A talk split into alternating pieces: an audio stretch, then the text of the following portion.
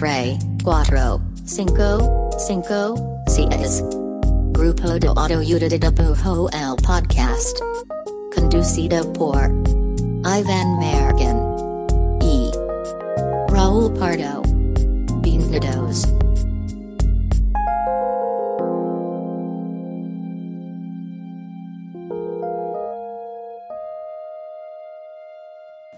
Hola, este es el pod- este es el de los peores güey. Este es el podcast del grupo de autoayuda de dibujo. Pero, pero mi, mi, mi hola y así, y mi emoción, ¿no? Mm, sí, ¿No? por eso fue, ¿no? Tiene, tiene un sentido. Bueno, primero que nada estoy aquí a un lado de el mm, Jordan Peele de Jalisco, porque se estrenó Nope. Hola Raúl Pardo. Esta fue la explicación más literal. Sí, Pero sí, quise, quise como hookear de una forma como muy obvia. Muy bien. Pues Bien. estoy muy bien, muchas gracias. Y como podrán ver en sus pantallas, si no es- si- en Spotify hay video. No Bueno, no. Entonces, Si no están en los YouTubes, váyanse a los YouTubes porque tenemos de invitada volumen 2 a la Fusca. Cárdenas, otra vez aquí. Hola, Fusca, ¿cómo estás? Hola. ¡Cuá! Ahí pongo un efecto de aplausos, por La, la misma explosión que ya aprendiste a usar, ¿sabes cuál? Ah, sí, ya tengo efectos. Güey, esta es la. Creo que es la primera vez que hacemos como una segunda parte como tal de un Sí, tema. sí. Hemos repetido temas, sí, porque a veces no se nos, no se Por no se nos vagos, ocurre. nomás. Pero es- tenemos una segunda parte porque eh, el episodio pasado de, de- se llama Dolores Creativos. Gran, gran Gran nombre. nombre. gran nombre. Tenía que ser repetido. Tenía que repetirse. Sí. Eh, nos quedamos con varias cosas pendientes. Y pues Pilar Cárdenas nos hizo el gran favor de estar aquí otra vez más. Muchas gracias. Eh, Fusca, y bueno, nada más como. Tuve que dejar toda la chamba que me dejaron de la, de la vez pasada para venir acá. Sí, Ah, ¿qué tal? importante. Pero la neta es que. Eh, esta vez le preguntamos a, la- a las personas como dudas, ¿no? De, de cosas que nos gustaría que abordáramos sobre esto. Si usted no vio el, el episodio pasado, eh, básicamente Pilar Cárdenas es artista, una gran artista, de mis artistas favos. Y aparte, pues da terapia, ¿no? O sea, si- siempre digo, no quiero equivocarme, pero estudiaste psicología y tienes una maestría en psicoanálisis. ¡Wow! Ya te lo no me equivoqué. Gran memoria. Este, entonces básicamente pues va a ser de las preguntas que hicieron en nuestro Instagram y cositas que quedaban pendientes del episodio pasado, Dolores Creativos, Terapia para Artistas. Que si no lo han visto, aquí está en pantalla. Piu, piu, piu. Es cierto, No puedes sé si es picable, pero está la portada para que la busquen en nuestro canal de YouTube. O sea, pero no sabes porque no sé si te va a salir que funciona. Sí, no sé. Pero bueno, el punto es que si no lo han visto, Sí búsquenlo, lo pueden ver. De hecho, no es imprescindible verlo antes, pero estaría chido si no lo han visto. Gran episodio. Es un gran episodio.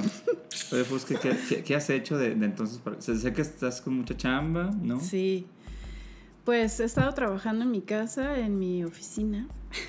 Es una pila. cuestiones ahí en la computadora y también eh, a raíz del episodio pasado pues llegó una ola de gente a mí y eso también me puso a, a chambear ya que tuve que abrir ahí una ventana extra en mi vida para pues hablar con gente que ha estado chido gente que vio el episodio pasado. Eso está chido.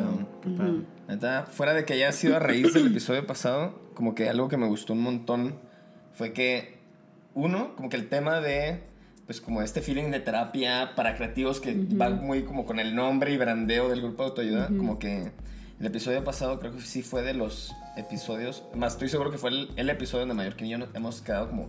Crashamos, "Wow, hubo- crashamos emocionalmente. hubo se crashó el internet se crashó. a mí se me crashó el internet me crashó el cerebro. Que, o sea, como que fueron temas que ya vivían en nuestro universo y todo, pero como que nos ayudaste a clavarnos en profundidades que normalmente no tocamos y la gente como que lo notó y como que la retroalimentación estuvo muy chida, pero les decía a Mallorquín que yo a la hora de editar el, el episodio me estaba viendo y en casi todo el episodio estoy así de que así como súper serio Normal. de que nomás volteando así de que escuchando y como que normalmente en los demás episodios estoy como más así como de que de un lado para otro pero en este estaba como de que nomás así shock, como de que ajá shock. nomás clavadísimo sí Yo, yo lo Este- que, que le decía al, al, al Pardo que me parece como, como bien chido de esto y, y que, y abordarlo contigo, o sea, con alguien que tiene tu formación, es que siento que en internet existe mucho esta, esta movida como de, de creativos y dibujantes que como que están interesados como por la salud mental y demás, pero, pero como que pocas veces me, me toca hablar con alguien que tenga,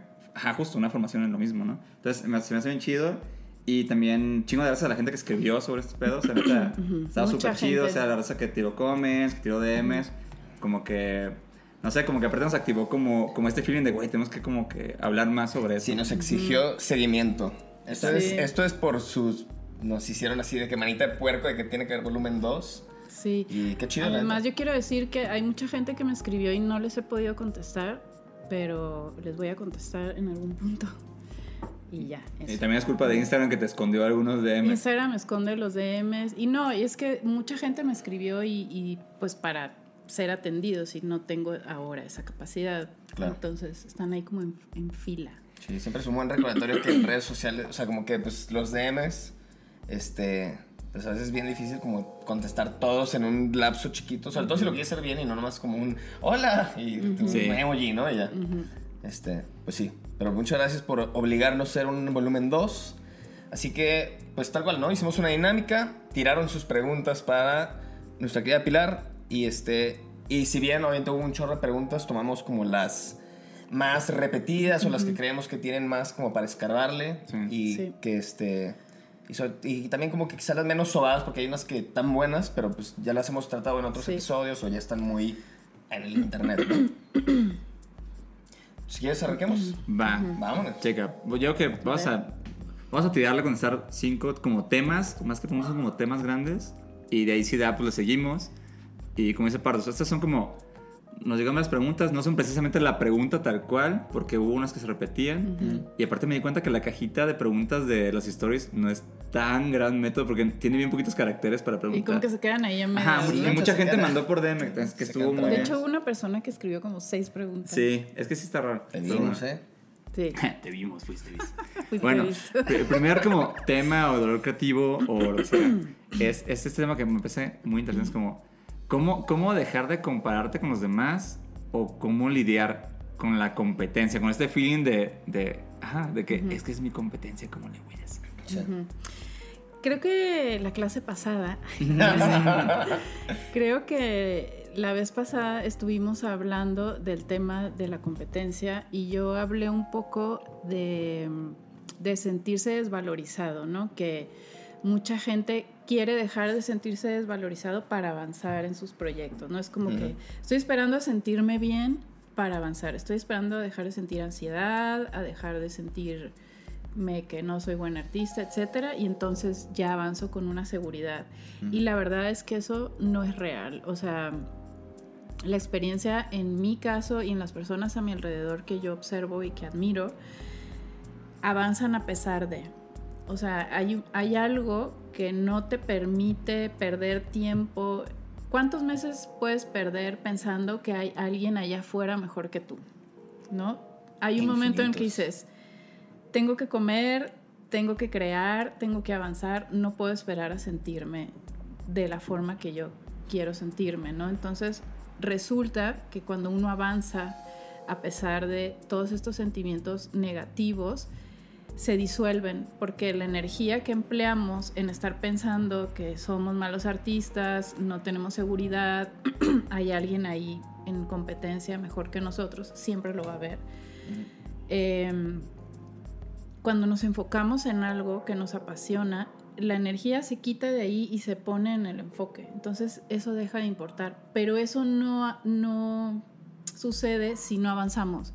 O sea, en la acción, en el movimiento, toda la energía se va a tu objetivo y es como, tenemos como esta visión túnel Sí. entonces, ¿qué hizo fulano y sultano? Ay, mira, pasó un mes y ya no estuve preocupada por esas cosas. Entonces es como el mismo enfoque y, y la energía en la acción lo que te va como a desenfocar de todo esto que te preocupa, ¿no? En realidad lo que nos preocupa nos está preocupando porque no estamos haciendo nada. Porque Me- estamos como, como estáticos, ¿no? Sí. Te, te iba a hacer que, que hablábamos sobre como igual, ¿no? Como la, la, la carrera y así.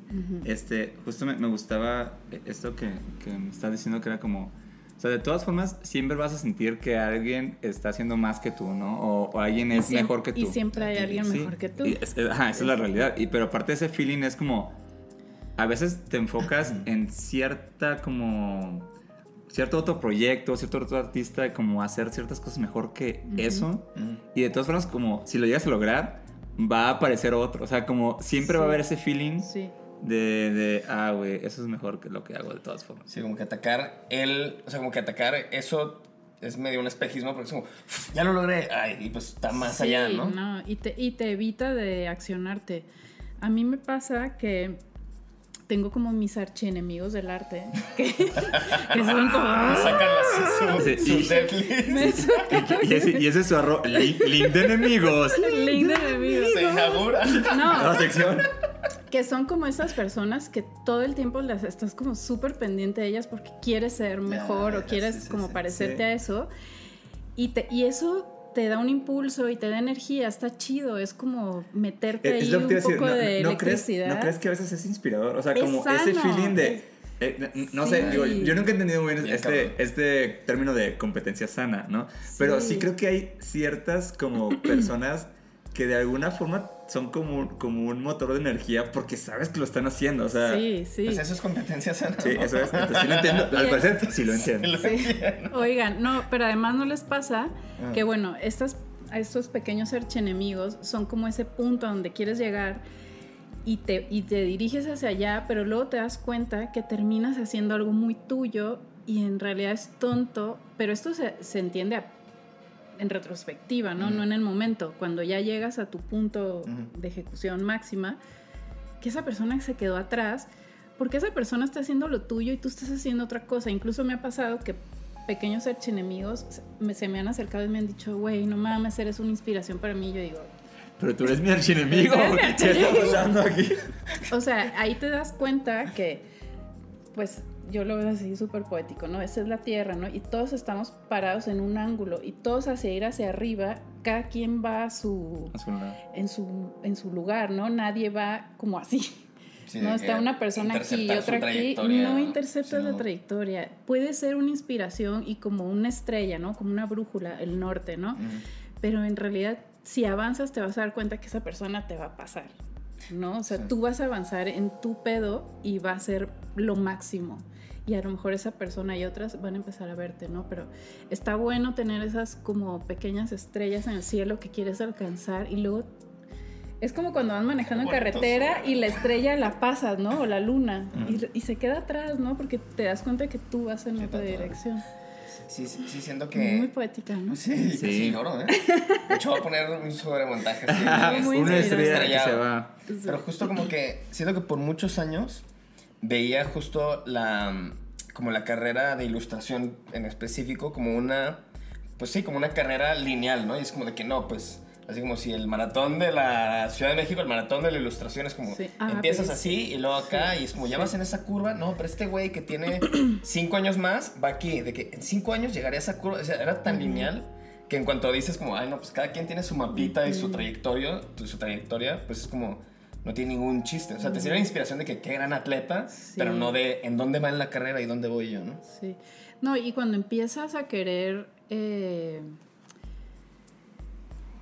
hacer mímica del arte de otra persona o hacer exactamente la carrera que hizo otra persona, como trabajar para las mismas marcas, las mismas galerías, te pierdes. O sea, ¿por qué? Porque siempre vas a estar atento a lo que esa persona haga, porque ya es quien da la instrucción, el otro, Sí. ¿no? No tú mismo. Entonces te vas a estancar ahí en un momento y eso tampoco está chido. ¿no? Es como, ay, ¿ahora qué hizo fulano? No, pues ya no tiene Instagram. Mierda, ¿y ahora qué voy a hacer?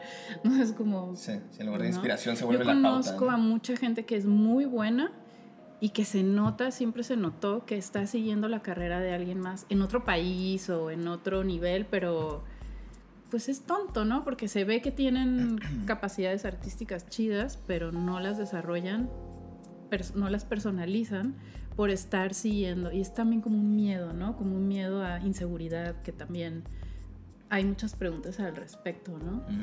¿Cómo puedo sentir seguridad para poder dibujar? Pues no, nunca. De hecho, es- ajá, de hecho, justo creo que también se parece mucho como, esto que, como esta pregunta que, que luego sale mucho de, de cómo tener un estilo. O sea, creo, creo que también si tomas como la carrera de alguien como referente Ujú. y siento que como que lo, lo enti- entiendes lo que hizo y lo ves y lo estudias y lo dejas ir, creo que es bien sano. O sea, como dices, Ujú. bueno, como que esa persona hizo tal cosa, ¿no? Sí. Pero ya no voy a estar como tratando de, de darle una y otra vez por allá, simplemente, creo, creo que pasa lo que es tú, como que se generan como dos especies de direcciones que pueden vivir a la misma altura, pero separadas completamente, Sí, pues. exacto. Creo que eso es como súper sano y cua- cuando, te das cuenta que es como que, ay, cierto, hace rato que ya no veo qué onda con esa persona, como que se siente chido. Ah, qué bonito. Hermoso. Bueno, bien. a ver, otro, otro, ahora tú, tú, tú pregunta. Pero bueno, de las preguntas que fuimos. De las pre- Sí, esta no es mía. Pero de las preguntas que venían, viene, ¿cómo afrontar el estancamiento creativo? Que eso creo que es sí, el- la cruz de millones de personas. El sentirte como está. Sí, sí, porque eso no es como sentirte bloqueado, ¿no? Es diferente. Esto es sentirte como Es estancado. Estancado. Sí. Para mí hay como dos tipos de artistas. Están como los artistas creativos y están los ejecutivos. No Ok. este artista ejecutivo que ejecuta, ejecuta, ejecuta, siempre está haciendo cosas y más y más cosas. Y tú te das cuenta que ese tipo de artistas, su arte es muy repetitivo. Como que, lo, como que logró generar cierta coherencia estética y ya lo, lo ejecuta, ¿no? Ya lo hizo de forma ejecutiva. Incluso como que tienen su equipo que ya hacen exactamente todo como Sí, ellos lo hacen. hacen producciones así enormes. Ese es el artista ejecutivo. Y el artista creativo es quien tiene las ideas, ¿no? De hecho, los ejecutivos se alimentan de los creativos y los creativos siempre andan como queriendo que el ejecutivo les tire algo ahí como para sobrevivir, ¿no? Porque usualmente es el ejecutivo el que hace dinero, ¿no? El que sabe cómo. Entonces yo siento que no debería de haber artistas ejecutivos y creativos como por separado, sino cada artista tener sus momentos ejecutivos y sus momentos creativos, porque los ejecutivos se estancan creativamente y sufren mucho de esto, ¿no? Es como se sienten estancados, pero no pueden parar porque ya tienen como toda su empresa andando y les cuesta mucho como bajarle un poco a- al, al ritmo y, y hacer cosas que son más creativas, ¿no? Como no hacer nada Sí, como que no sean Como- el espacio pues, para eso. como permitirte estar deprimido un tiempo, como irte a un viaje solo, como estudiar, reflexionar, o sea, como todo eso, yo conozco, o sea, tengo amigos que son súper eh, famosos y así en, en forma ejecutiva y no se dan esa chance y, y les ves que están frustrados porque hacen el mismo mono desde hace 10 años que les sale cada vez mejor, pero es el mismo mono. Sí. ¿no? Y, y el creativo crees que le cuesta ejecutar. Y el creativo tiene muchas ideas, pero no las sabe bajar, Ok. no las sabe ejecutar. Entonces hay un estancamiento en los dos lados, ¿no?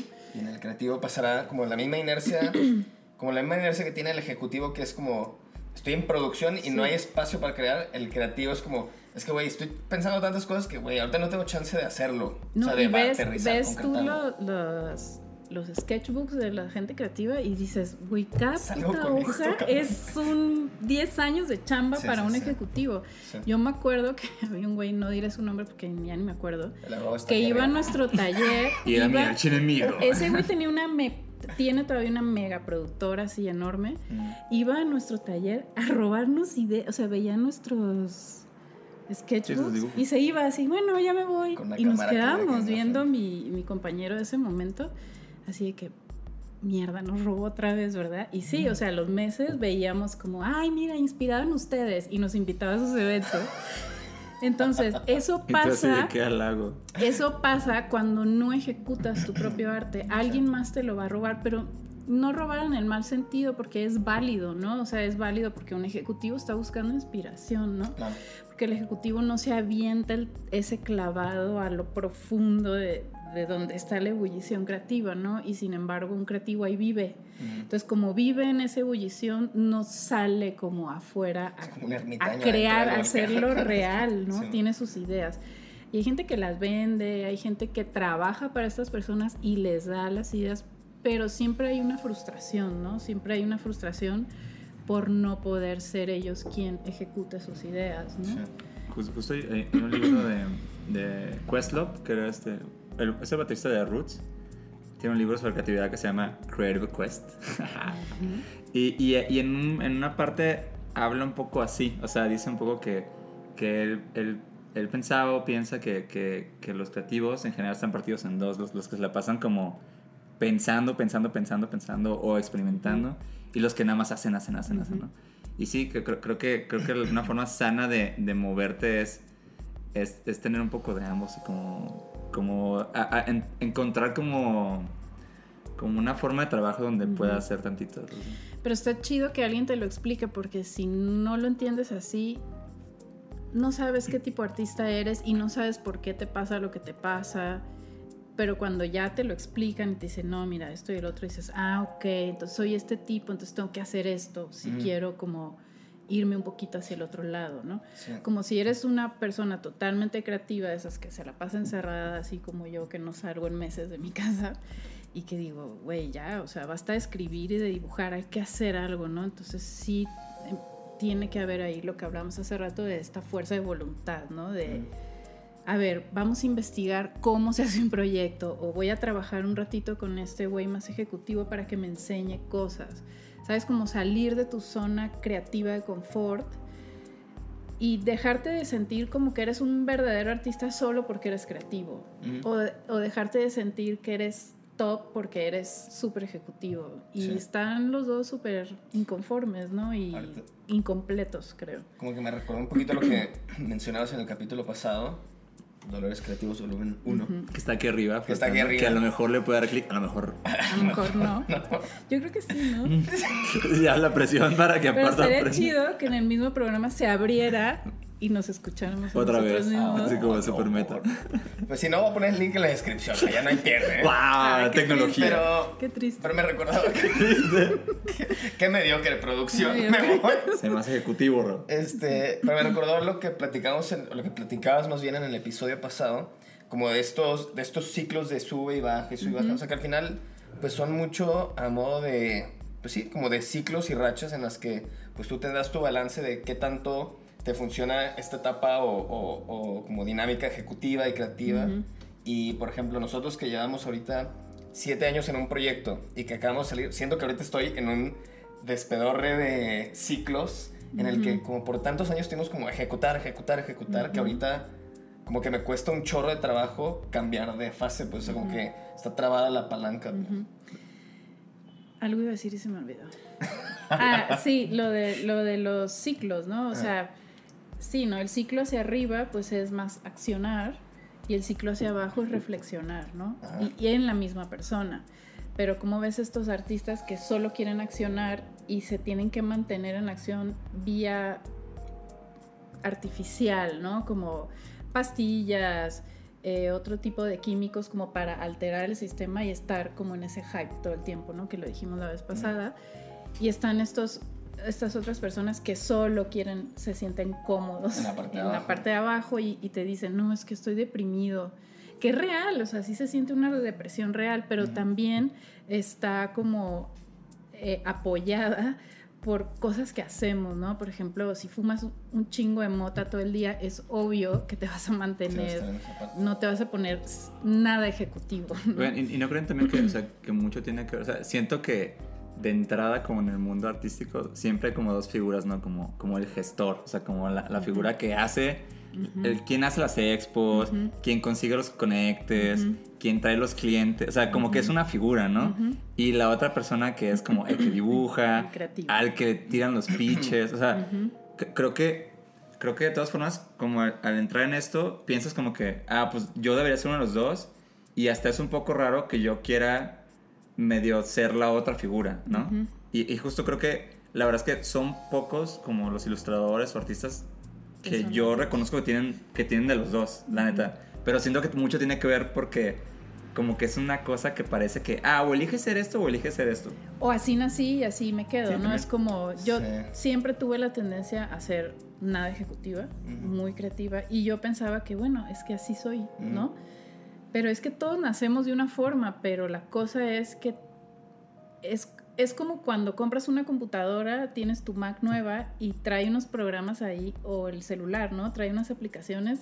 Es como querer decir, ah, ah, voy a usar mi celular con lo que ya viene. Y en realidad tú lo que tienes que hacer es borrar algunas y poner otras que sean de utilidad para ti, ¿no? Y, y no lo hacemos, ¿no? Es como que, ah, no, así nací y así me quedo, es mi naturaleza. Y en realidad dar ese salto a otro lado casi nadie lo hace y por eso hay como poca gente que brilla, brilla mucho, ¿no? Porque es una persona que ya se dio cuenta que tiene que hacer las dos cosas, ¿no? Porque si eres totalmente creativo, alguien va a abusar de ti en algún momento, como nos ha pasado. Y si eres muy ejecutivo, vas a tener que abusar de otras personas, Claro. ¿no? El típico de, ay, contrata esos dos marihuanillos, son bien chidos, pero ay, págale cinco pesos. Sí, se, empieza a volver esa figura Sí, medio shady, ¿no? Como, como un de los dos negociante. lados, sí, ¿no? sí. Pero Tú te ambas vuelves la víctima, abusan de mí. Sí, Ambas exactamente. necesitan. Exactamente. Sí está cabrón como... Y se refuerzan un montón estas, como estas imágenes, o sea, como que hasta, o sea, en el mundo de, de las artes visuales es muy meta estas referencias como de que, no, güey, es que de hecho a mí me va el lado business y el lado como de Ajá, no producción. importa. La neta, yo solo lo hago por el arte y es como, qué chido, pero la neta, No justo de las personas que conozco que, que sí, con el tiempo he visto cómo emparejan como esos, como si fuera videojuego, que esa- tenías hasta aquí los stats y hasta aquí el otro y los emparejan. Como que es de las personas que veo como, güey, qué perra inercia agarraron, porque justo como que, como que es un muy buen balance que nomás da para adelante. Bien cabrón. Yo, yo, yo recuerdo mucho, una vez como un consejo sobre esto, que hace mucho yo era como trainee de una pintora. Y, y ¿Ah, sí? Ajá, hace, hace mucho. Cuando iba empezando como a, a hacer dibujos y gráfica, ¿no?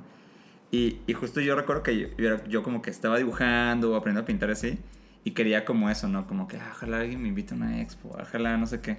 Y sí recuerdo que me dijo, güey, trata de hacer un proyecto como de A a la Z, como hazlo todo, así como... O sea, tú hazlo todo, así, Ujú. nada más para ver cómo te sale y para que vivas cómo es el pensar algo, ejecutarlo y, y que fracase o que funcione. ¿no?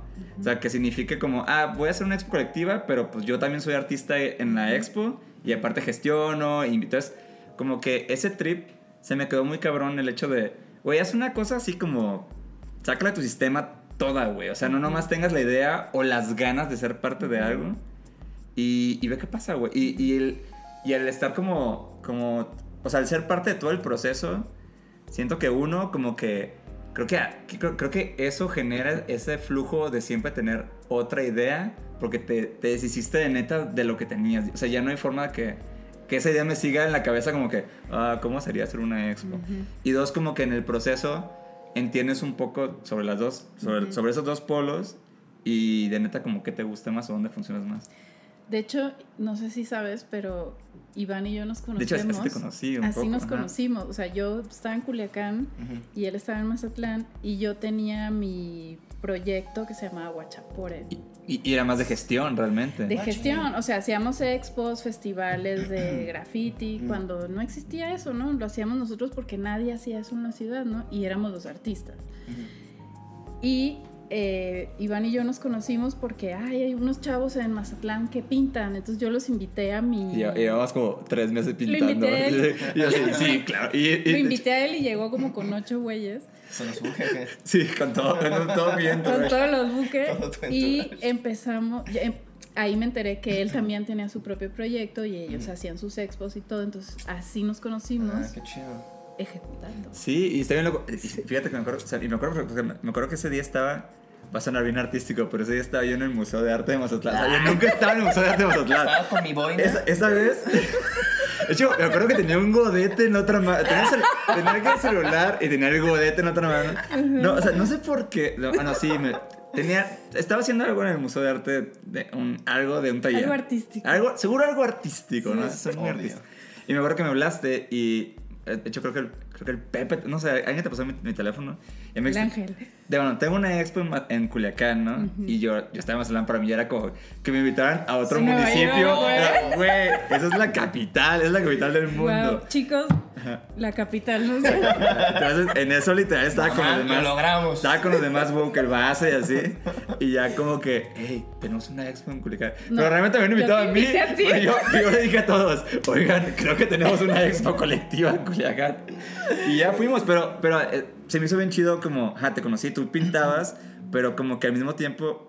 si- Siento que eso también fue como algo que, que tuvimos que aprender, como, güey, si queremos ser parte de expos que como que tengan esta como esta línea que nos llama y no existe, pues vamos a tener que inventarlas, pues, porque realmente, O sea, obviamente en Mazatlán, en Culiacán hay, hay arte y hay mucho tiempo habiendo arte, pero ese como, Sí, ese ese punto que, que buscábamos, Sí, lo que la querían, neta pues. no había, No había. pues, ¿no? Ajá.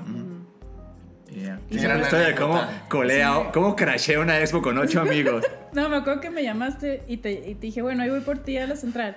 Oye, pero somos ocho. Tuve que conseguir una camioneta. Pues yo dije, es Culiacán, todo el mundo tiene una camioneta aquí. Claro que alguien trae una camioneta, o sea, no va a pasar. Ay, qué, Qué risa. Pero aparte, qué chido. de solidaridad, güey. No, y al final, todos expusimos, o sea, yo expuse en un pedazo, Todos el base pintar, expuso, el, todos, nada, sí. todos expusimos, todo Y bien nos chido. hicimos mejores amigos. Eh. ¿ven? ¿Qué tal? No estoy feliz. Consejo, crashé en expos, amigo. Saludos a los buques. Bueno, eso sobre el estancamiento. Sí. Tres. Ok. Este me gusta porque es una gran. Creo que es una. como un feeling muy genuino, ¿no? Sí. La neta, cómo dar el salto, o sea, cómo pasar de, de una chamba a dedicarte de tiempo completo a hacer arte, proyectos creativos, lo que sea. Bueno, justo le, com- le comentaba a- aquí a mi compa que yo hay cosas que como que no me puedo relacionar tanto porque a mí me sucedieron de otra forma, ¿no? Yo nunca tuve una chamba, siempre como que me fui de lleno a esto. Bueno, Bueno, lo que contabas, como que acabaste de estudiar tu maestría y Sí. todo y te dedicaste a pintar. Entonces yo no entiendo ese dolor de tener una chamba que me ata, pero el arte me ya, o sea, eso no lo, Sí, sí, sí, sí, no lo he vivenciado, pero veo que mucha gente actualmente está atado a trabajos que los matan, ¿no? Es como, me está matando esto, ¿no? Y yo en realidad no entiendo por qué lo hacen, pero bueno, ha, ha de haber razones, ¿no? Y yo veo como que la gente tiene mucho miedo de no tener dinero, de no poder pagar la renta. Entonces le vendo mis ocho horas ah, diarias a alguien y lo poquito que me queda quiero es hacer arte, pero en realidad el arte requiere mucho más que eso. Y eso es obvio, ¿no? Si no, no estuvieran frustrados, ¿no? Ellos saben que no pueden vivir así, ¿no? Entonces, por eso se llama como dar ese salto, ¿no? Porque no hay nadie que te pueda decir, ah, mira, este es el instructivo para dar el Claro. salto. Es un momento de mucha eh, autovalidación, que nadie te va a dar esa, nadie te va a decir, ah, estás listo para el Si salto. nadie va a llegar y decir, tú Sí, ya, tienes eres. todo lo necesario. Es como una ebullición interna que te va a decir, no puedo más ir a esa oficina. No puedo más no estar todo el día dibujando o pintando o haciendo o patinando o lo que quieras hacer, ¿no? Ujú. Porque también le pasa mucho a los deportistas, ¿no? Que un, un patineto necesita patinar todo el día, no puede patinar en sus tiempos libres, si no, no va a poder ser el mejor, ¿no? Ujú. Entonces mucha gente quiere ser el mejor, por lo menos para ellos, ¿no? Entonces dar ese salto es como algo muy personal, ¿no? Y requiere mucha fuerza de voluntad. Y también entender un poco que no se van a morir de hambre y si no tienen dinero unos meses no va a pasar nada, que no se puedan comprar sus tenis, que no puedan ir a cenar a no sé dónde, que no puedan vivir en el mejor lugar de momento. Pero creo que vale la pena después, ¿no? Porque si sigues un camino genuino con tu pasión, pues la vida te recompensa, ¿no? Y te lleva a lugares chidos, güey. Yo no conozco a nadie que haya dado ese salto y haya dicho, ay, me arrepiento. Ujú. Al menos que de plano se haya inventado que tiene vocación artística, ¿no? Porque Sí, ya que eso es de plano eso, sí. que no tienes vocación, ¿no? Eso, Pero eso- eso es un gran mundo. Yo creo que toda la gente que conozco que, que se dedica a esto y, y que como que lo vive, creo que uno, como que todo el mundo tuvo ese punto donde dijo, güey, voy a hacer esto. O sea, lo voy a hacer. Ujú. Y sí, creo, creo que creo que no conozco o son mínimos los casos de que de que dan para atrás. O sea, que dicen, no, o sea, es que esto lo no". hice, eh, me fue peor. Ajá, No, no, o sea, como no- que a todo el mundo como que lo... Pues sí, como que lo vive cabrón, pues. Y se, y se vuelve justo parte ya... Es que, es que como que creo que... O sea, dibujar, ilustrar, hacer arte, como que... Sí, no, no se vuelve una... O sea, no se vuelve una... O sea, es un trabajo, ¿no? Pero se vuelve como... Pues es- una identidad, o sea, se vuelve como parte de, de ti, cabrón, en todo, como, como muy integral. Pues. Y yo no conozco a nadie que, que haya tenido éxito en su chamba dibujando tres horas diarias. O Sí, no. haciendo como, ay, lo mismo. No, no Sí, no, existe de, eso. de- eso creo que es clarísimo que ni de pedo se ¿no? No. Y hay esta pregunta en particular, porque esa pregunta se da for life, ¿no? O sea, Sí, esta sí, pregunta sí. en todo. ¿Cómo del paso? Es como, ayúdame, por favor. Y, No y- puedo y creo que justo es una pregunta, Te puede empujar. es una pregunta muy repetida porque justo necesitamos, o sea, todos nos, o muchos nos hemos encontrado al borde de, quiero dar el salto, pero güey, si nadie me empuja a esta alberca que parece estar helada, es como ni de pedo voy a saltar yo solito, ¿no? Nunca te sientes listo. Pero como que esta pregunta siento que el cómo es lo que está de sobra, porque justo no hay un modus operandi, no hay un manual de Ikea. Y todo el mundo lo hizo distinto y también. todo el mundo lo hizo distinto. O sea, siento que a mí lo que me funcionó para esto, más que el saber cómo hacerlo, es como que me sirvió a mí escuchar en qué punto de su vida estaba gente cuando dio el salto, qué pensaba. O sea, como que el hacer esta cole- este collage de situaciones y contextos, como que me ayudó a, a como poner paz, a de que no hay un cómo claro. Y como que yo decir como, ah, güey, pues yo me encuentro en una situación bien similar, ya no aguanto no hacer esto, ya no aguanto no estar metido en esto y claramente hay una crisis de identidad porque yo siento Sí. que debería estar haciendo este pedo. pues. Y también es como importante entender que, o sea, es, este tipo de, de profesiones tampoco es de que un salto, o sea, como que decides hacerlo y después te vas a encontrar en un chingo de otros saltitos, como que, ah, debería entrarle como lo digital, ah, de es como, Sí, sí, sí, es como, o sea, como que das un brinco, Sí. es como, ah, o trabajo para esta marca Sí, o no. sí, o sea, es- sí es- son es- se empieza a volver mucho, mucho de eso y eso constituye mucho luego tu identidad como artista, ¿no? Entonces, la neta, yo creo que es importante, ya que estás como ahí, aprender a reconocer ese sentimiento y como, como medio abrazarlo, güey. O sea, como medio abrazar el, va, güey, como sé que me da miedo, pero reconozco este feeling, ¿no? Y reconozco que, que he salido ileso un par de veces de estas cosas y hasta chido, pues, ¿no? creo, creo que a mí me pasa mucho eso, como que no es que, no es que me deje de dar miedo hacer cosas, es como que entiendo y reconozco la forma que tiene esa decisión y pff, como que Y me lanzo. yo estoy segura, va a ser un poco místico lo que voy a decir, pero la vocación o el, el, el, mm, el valor artístico que tenemos a desarrollar tiene vida propia, ya tiene inteligencia propia. Entonces tú nomás lo tienes que dejar salir y lo haces solo. De verdad hay cosas que han sucedido en mi vida respecto a eso que yo no las hice. Como yo nada más pinté esto, ¿no? Y es como eso tiene vida, tiene una inteligencia propia, sabe dónde acomodarse, a quién hablarle, a quién no. Entonces tampoco crean que tienen que diseñar todo perfectamente para que salga. No. O sea, eh, la vocación artística tiene su inteligencia intrínseca. Entonces tú lo único que tienes que hacer es dejarla, permitirle ser a través de ti, ¿no? Ya. Sí fue, fin sí del fue- misticismo. sí fue místico, pero estuvo chingo. Este, Es místico, pero no. O Sí, sea, porque sí te entiendo. o sea, lógica. justo está también esta idea como de, de la pintura, ¿no? Con, con muchos como pintores o, o muchos músicos como que sienten que, que ese dibujo ya estaba en la hoja, ¿no? Como Ujú, que tú nada más fuiste exacto. como una especie de, de vehículo para que pasara o la música también. O sea, me gusta mucho esta, esta idea que...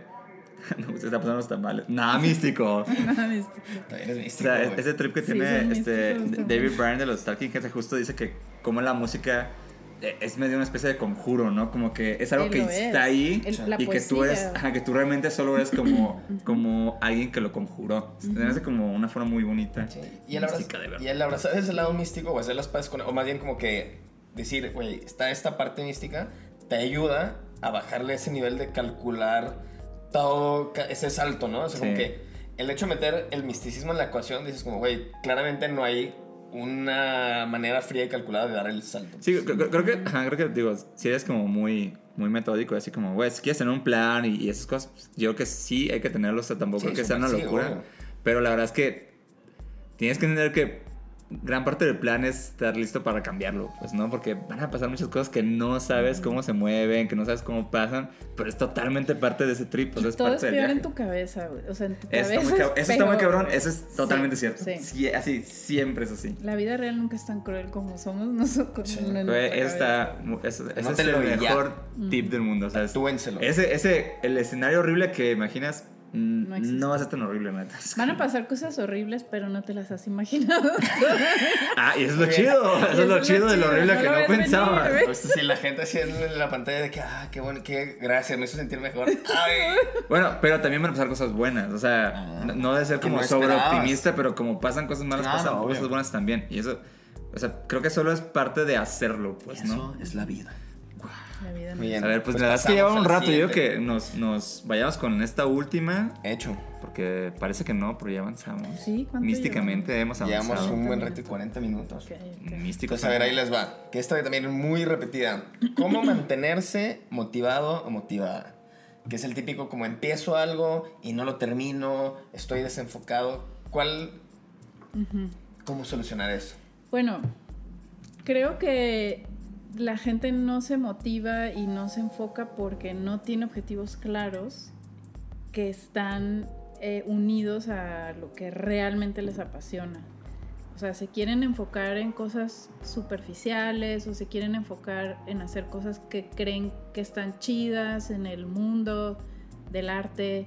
Entonces, eso aunado a que quizá no tienen una necesidad económica porque tienen otra chamba. O sea, esto de no, estar motivados les pasa a personas que ya tienen cierta seguridad económica y que no tienen un objeto muy claro. O sea, no me refiero, perdón, un objetivo, como lo que decíamos, ¿no? De, ay, quiero ser famoso, eso no es un objetivo. No, es muy, muy vago. Es ¿no? muy vago, ¿no? Es como... Oh, oh, oh, mi objetivo. Demonio. Se cayó. Sí, ¿no? Es como tener un objetivo claro y, y ser conscientes de a dónde te lleva ese objetivo, o sea, para qué quieres, ¿no? Por ejemplo, yo eh, quiero aprender a dibujar pies y alguien me ve dibujando tantos pies y dice, ¿por qué se clavan los pies? Ah, es que tengo la idea de hacer un mural con puros pies, ¿no? Entonces quiero como... Sí, el primer paso es saber dibujarlo. comunicar, ajá. atraer los pies, entonces tengo que hacer un montón de pies.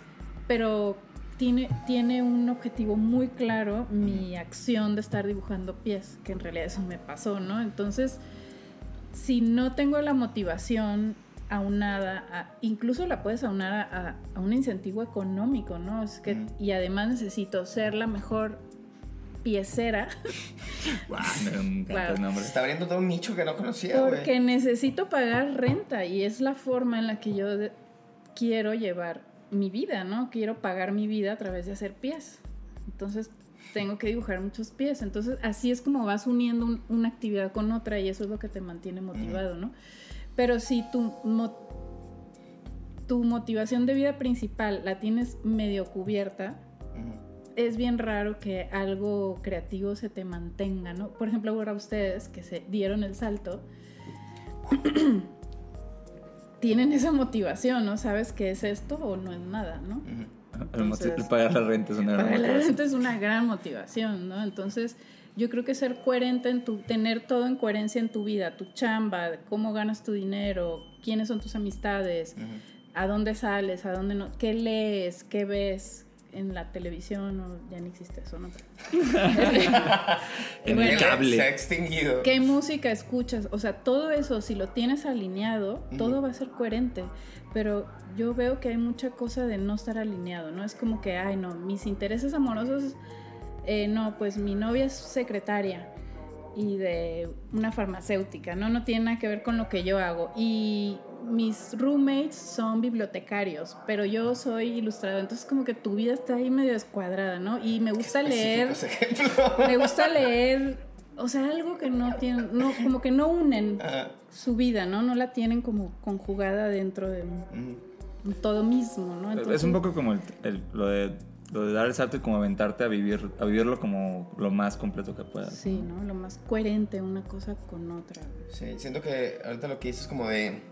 O sea, la motivación viene del enfoque, se podría decir.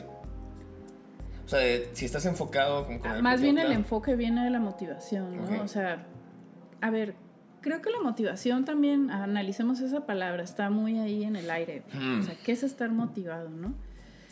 Yo siento que si es una actividad que de esas que se te pasa el tiempo, que dices pasó una hora y se sintieron cinco minutos, Ujú. eso es enfoque.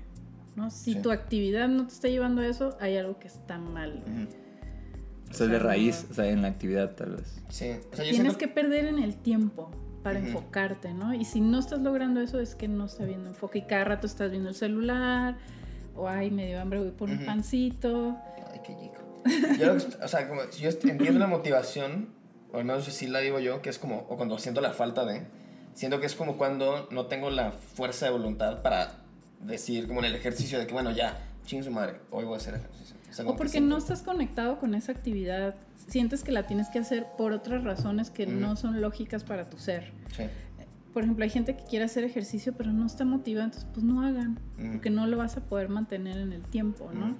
Y, y qué otra cosa. Lo mismo con las actividades artísticas, o sea, si tu motivación es solo querer tener muchos likes o que no sé quién me dé like, o motivaciones tontas, Sí, o sea, no las vas a poder ¿no? mantener en el tiempo. En cambio, si tu motivación es, no, pues yo sufrí mucho en mi juventud porque me decían tontito, pues ahora no voy a ser tontito. Voy a ser Entonces, listito. ¿sabes qué? es una voy a ser listito. Entonces es una motivación muy profunda, ¿no? Que Sí, es como muy pasional.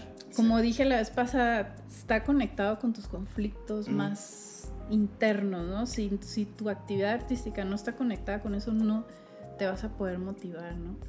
Luego siento que, que gen- la gente que yo percibo más motivada, que digo como, ¿cómo le hace para estar todo el tiempo de que sí, Ujú. pinche dibujando y haciendo y, ¿sabe qué? Como que muchas de esas personas siento que les ayuda, no, no tiene que ser la única vía, pero les ayuda a tener como proyectos personales a cualquier nivel. O sea, aunque sean bien Ujú. chiquitos, pero es como, ah, de- estoy haciendo freelance y esto, otro, lo que sea, pero estoy haciendo un pequeño fanzine de sabe qué. O estoy haciendo cuatro piezas para, bajo un mismo concepto, pero como que esas, como que mini metas les ayudan a, a agarrar, o sea, como que les ayuda a estar motivados y eso ayuda para todo lo demás que están haciendo, no solo para los proyectos E- Ese es, como un gran punto. O sea, yo, yo creo que ca- casi no hay ningún artista como relevante que no haya tenido un proyecto personal que detonó algo. O sea, como, Ujú. como que está esta idea, sobre todo en el mundo de la ilustración, de la ilustración, como que debes de ser validado como por marcas o por proyectos bien grandes. O sea, como Ujú. que s- siempre es este trip de que, no, es que cuando te contacte tal marca, Mm. ya estás cabrón. Pero casi todos esos artistas que los contactan las otras marcas es porque ellos de alguna forma se inventaron algo propio, personal, donde pues, ¿Qué es, se lo que quiere autovalidaron. qué es lo que quiere la Exacto, sí, por eso es que alguien Claro. se acerca a ti, o sea, no es, por- no es porque, ah, van a validar, yo, ¿no? don Marca, tan, eres- ahora eres un gran ilustrador, realmente Sí, viene de atrás, ¿no? Y Es creo que es algo que la gente no ve, o sea, piensa que debería llegar a las marcas y luego algo mío va a ser importante, y realmente es- usualmente pasa antes, ajá. ¿Qué es lo que dices tú? Que es como si el objetivo es, mi objetivo es que me contrate Nike, como que ese objetivo no está, o sea, como que pareciera un objetivo muy claro, pero es como, güey, no, pues, si tu objetivo es lograr hacer un cuerpo de trabajo de X forma, pues quizá Nike ahí te consigue porque es lo que está buscando, ¿no? Sí, Sí, eso- esos objetivos superficiales no funcionan. Sí. No funcionan para nada. Yo siento también que ayuda mucho, digo, para, para el tema de, de cómo mantenerte. No sé si es motivado, pero, pero sí creo que es cómo mantenerte como andando, como trabajando. O sea, creo que, creo que siempre está chido tener como un objetivo a largo plazo y varios objetivos cortos. O sea, y creo que muchas de las cosas grandes pues están constituidas de muchas mini tareas, pues, ¿no?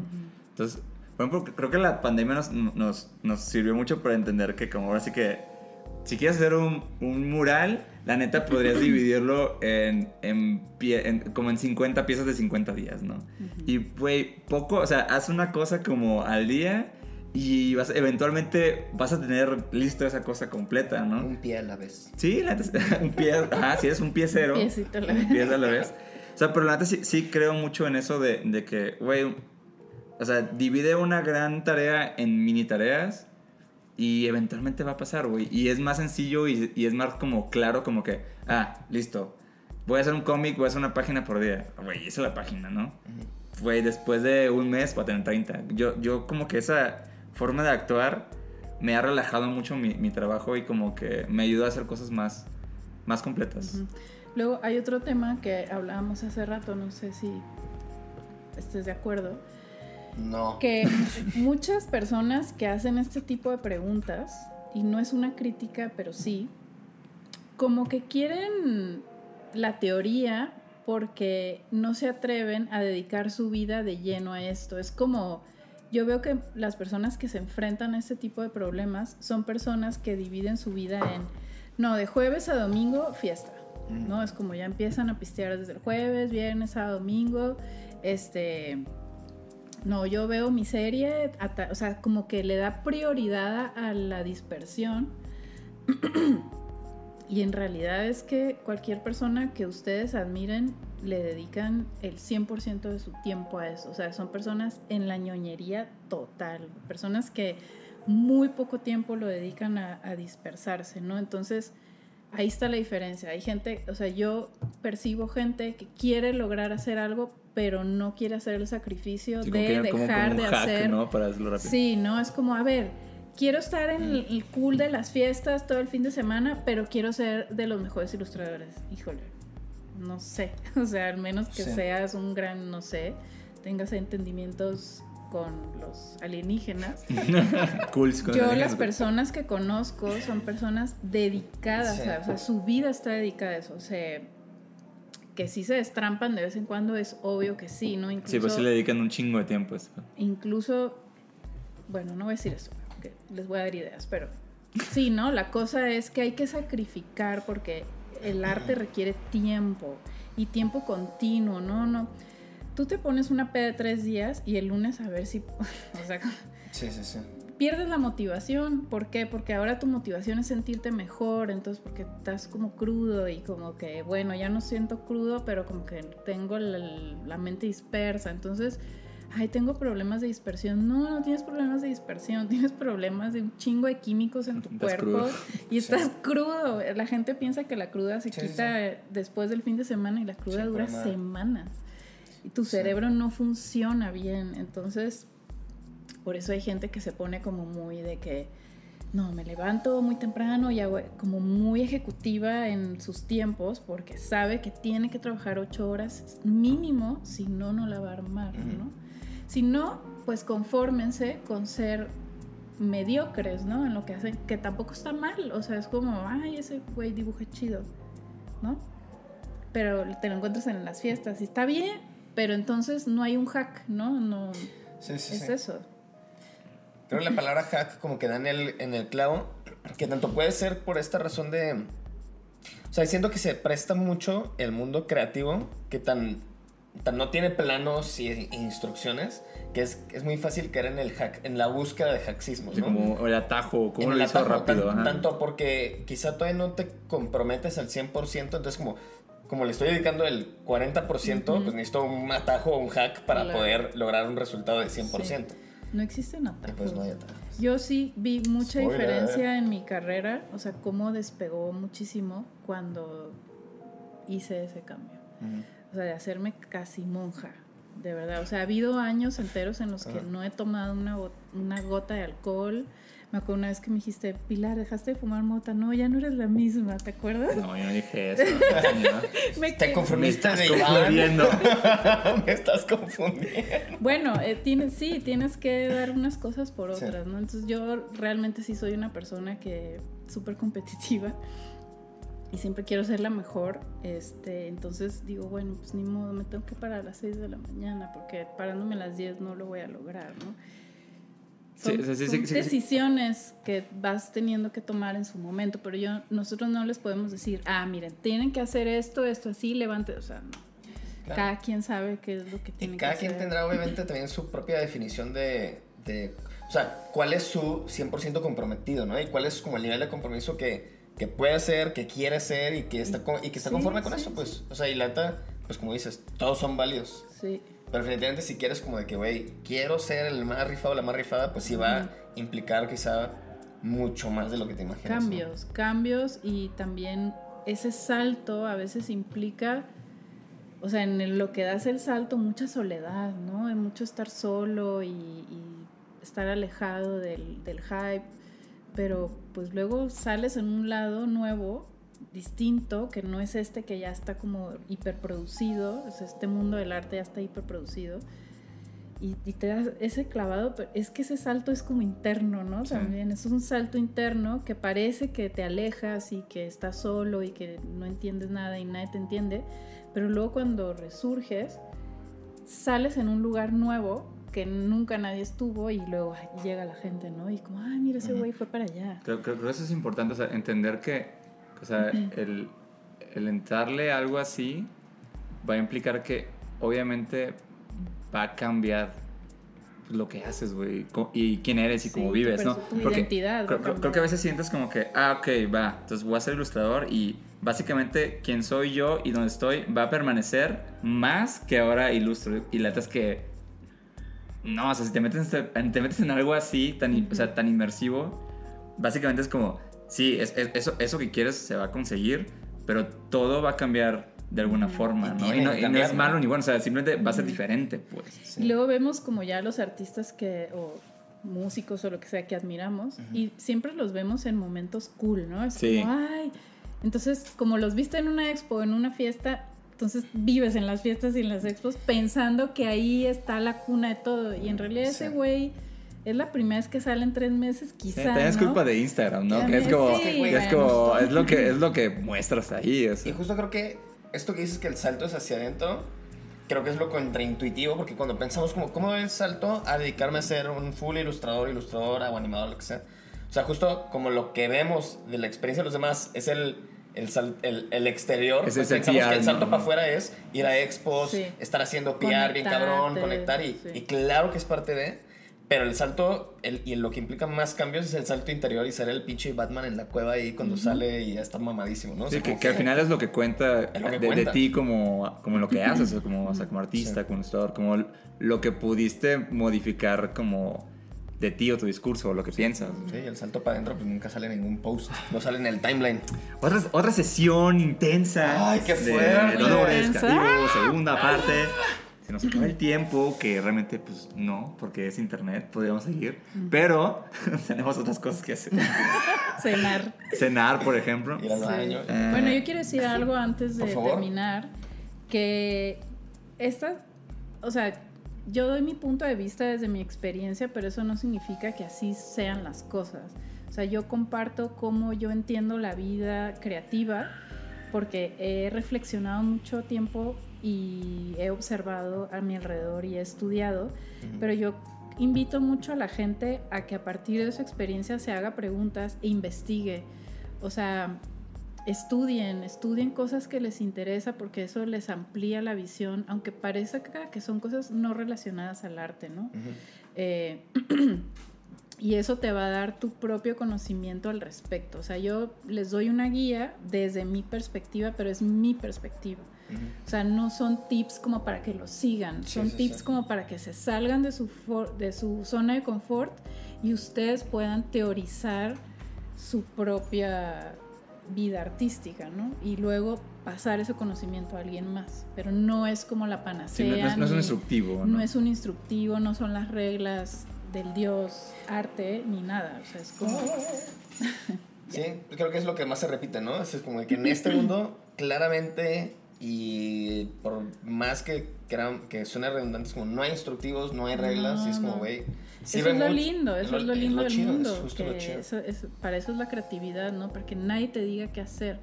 Y al principio la gente, pues sí, te da sus reglas, pero es solo para que entiendas que tenemos que crear a través de reglas, no para que crees a través de esas reglas. Ujú. ¿no? Por eso todos empezamos copiando, ¿no? Ujú. Copiándole a fulano, Sí, justo. sultano, y todos aprendemos así, pero tenemos que hacer nuestras propias reglas y nuestro propio estilo y Claro. todo, ¿no? Pero es perfectamente válido usar de muleta a alguien más para Claro. empezar, ¿no? Pero no estancarte en ese... Sí, o, o también descartarlo. Si sientes que eso Sí, no aplica en, sí. en lo que tú estás haciendo, también está chido. Me encantó ese cierre. Wow. Bueno, vez más. Ah, Este, Lo logramos. lo una vez logramos más. una vez más. Sí, bueno, ahora este, para finalizar el episodio, la muy gustada sección, sobre todo por Pilar. Yo voy a de- empezar ya para quitarme esto de... No de enemigos, de. No. Todavía no integramos la de. Todavía no. Con la rola sí, como toda al revés. De hecho, link de ajá, pero la pongo así de que backwards. Eh, Va, Dinos, eh, querida Pilar, ¿a quién Ay, linkeas en este episodio? Se me re- se- ay, Se ya te ocurrió. Ah, bueno. ¿A quién- Miren, no sé, no sé mucho de esta chica, ni de dónde es, ni nada. De hecho, nunca había visto su De trabajo. hecho, no sé nada de ella, pero me encanta su pintura porque es súper expresiva y divertida. Ella se llama Natalie Frank. Natalie Frank. ¿Y cómo es, cómo es su arroba? ¿Sí? Todo- Natalie Gwen Frank. Ok, con GW, ¿no? Gwen Frank, nos suena. Exacto. Tiene. No sé si es una señora, una chava, no entiendo muy bien, pero su pintura está súper fresca y súper divertida. Mira, ah, qué cuánta diversión. Mucha diversión. Están viendo ahorita, están divirtiendo. Va. Me gusta mucho ella. Bueno. ¿Cuál es tu, Mi recomendación? amigos para este episodio es para Andrés Lozano, que es un eh, ilustrador, pintor. Ahorita, o sea, lo que conozco de su trabajo ya es pura pintura, entonces diría que es un pintor. Es español. Y, y, y estuve pensando, estuve pensando en él. Este, lo tengo, lo tengo. Lo tengo presente porque, Ah, que sus piezas son así atascadísimas. sí. Y como que, y justo él habla como de su, de su, de su obra, este, que como que su focus es el proceso, así como que el resultado final no se sabe, es súper improvisado y como que todo su trip es proceso. Entonces como que se nota bien cabrón en sus piezas, que es como de que nomás vaciando, vaciando, vaciando, vaciando, entonces como que hace mucho que no veía como alguien que fuera tan... Solo, solo fluye. Ah, solo fluye. Y entonces como que están perrísimos su, su chamba, así nomás es un atasque de cerebro a canvas. No lo Entonces, conocí. un shout out. Yo lo Va. sigo. Va. ¿Quién es el tuyo? El mío es. nuestros amigos. Sí, Sí. Ah, Nos obligamos a ser. Bueno, queremos No, que seamos queremos. amigos. sí. Entonces, Andrés, hazme la. eh, Le voy a escribir. mi, mi link de amigos va para Andrea Caboara. Su arroba es andrea.caboara. Y la, la linké porque justo eh, había visto una imagen de, de, de su obra, así como en internet, pero nunca supe de quién era. Y, y vi ayer, ayer antier, que hizo algo para la cafelería y ya estaba, hizo arroba y dije, ah, es como el artista que me, Me gustó su otro. Está bien bonito, se siente bien. lo. Sí, porque neta no lo encontraba. Eh, Está bien chida su, su- sus dibujos, me gusta un chingo su estilo, está como bien bonito, me gusta mucho, es como, no sé, como sus personajes se me hacen bien chidos, pues, ¿no? Muy sencillo, ¿no? Eh, Es que no sé si, o sea, es, es como muy como abstracto, supongo. O sea, no sé, sus- o sea, como las formas que usa como que me gustan un chingo, pues, y los contrastes, como que son ese tipo de contrastes que, que me cuesta mucho a mí llegar. Entonces, como que lo apre- aprecio mucho cuando veo a alguien que tiene mucho de eso. De lo que no tienes. Exactamente. Entonces, ese mi error es para Andrea.caboara, así como suena, este artista que encon- reencontré en estos días. Sí, es bien chido cuando descubres como, ah, lo hizo tal persona. Así como ese JPG que tenía guardado. Cabora con C. Porque no Con C, No existe punto el Shazam de los dibujos. Pues sí, Pues pues Google Google, Images, Images. wow, acabamos de inventar la idea para Google Images. Ah, ya me seguía. Ah, ¿verdad? Entonces, ahora Ya lo sí. seguí. Pues bueno, Andrea, ya te sigo. muchas Eh, gracias. Ay, la, Guachi se emocionó. La alerta Guachi dice que se, que se acabó. Guachi dice, que ya se acabó bueno. nuestra productora. Eh, Muchas gracias, gracias, Fusco, otra vez. No, Otra vez, espero ya seguro. se les acaben los problemas No, y todo. va a haber- todo va a haber más, porque problemas sobran. son infinitos. Así que, pues nada, qué chido por mandar las preguntas también. Así que chido, gente. Gracias por colaborar. Y pues nada, qué buenos temas. Sí, si Es quieren como más ir de Fusca, pongan en los comments de que. Están cansados, pero rico. Sí, denos su opinión. Dolor creativo. Pero bueno, nos vemos la próxima semana. Los queremos mucho. Suscríbanse. Si están en YouTube. Ah, sí, es, suscríbanse, por favor. Si no quieren, no, pero sí, sí, estaría bien chido. eh. Les digo que sí. Hagan. Háganme caso a mí. Bueno, los quiero. Adiós.